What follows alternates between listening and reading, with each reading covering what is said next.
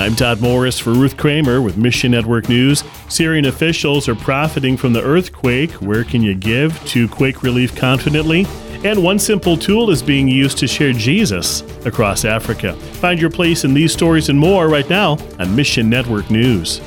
The United Nations Ambassador Robert Wood says life saving aid meant for earthquake survivors in Syria is being diverted Syrian officials take some to sell in the market for personal gain.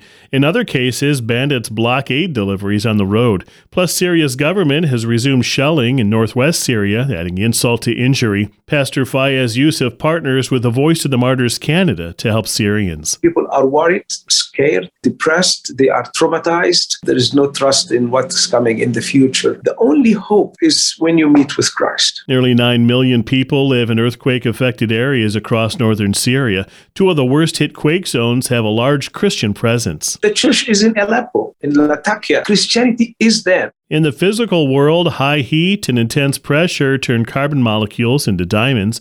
In Syria, the fires of persecution combined with pressure from the war and earthquakes create spiritual diamonds. When people are pressured, they are sharing their fear together. There is this kind of solidarity, and this has opened a great door for many people to hear the good news and to meet with the true light. May the Lord provide for Syria's churches so they're equipped to serve faithfully as lights in the darkness. The Christians in Syria has done a great job in reaching out to the poor and the needy, being very active in the community, opening uh, clinics, advocating for people who go through a lot of crisis. An event paused for three years finally takes place in Vietnam this weekend. The Spring Love Festival with Franklin Graham is coming to Ho Chi Minh City, formerly known as Saigon. Bibles for the World will be there too with scripture in hand. President John Pudaite. We are going to be providing a Gospel of John, Lord willing, to everyone who attends those two nights of events.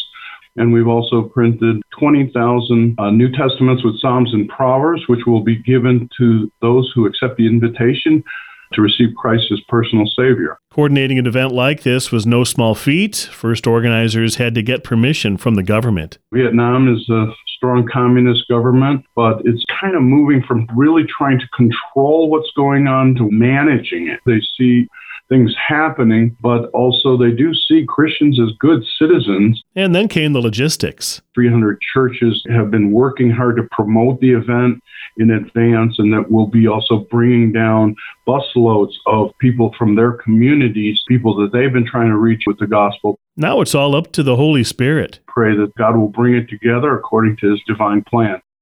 World Missionary Press has a long history of spreading the gospel in Africa. Now they're doing even more. A ministry in Rwanda recently asked WMP for help reaching people in nine other African countries.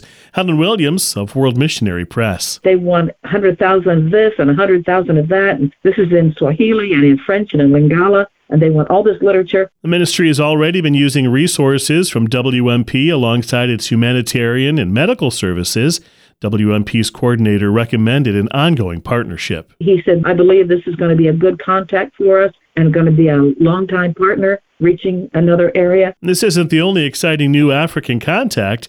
The Evangelical Alliance and the Democratic Republic of Congo requested scripture booklets to reach 300,000 people. The Lord seems to be opening up these new opportunities. You can support work like this by connecting with World Missionary Press.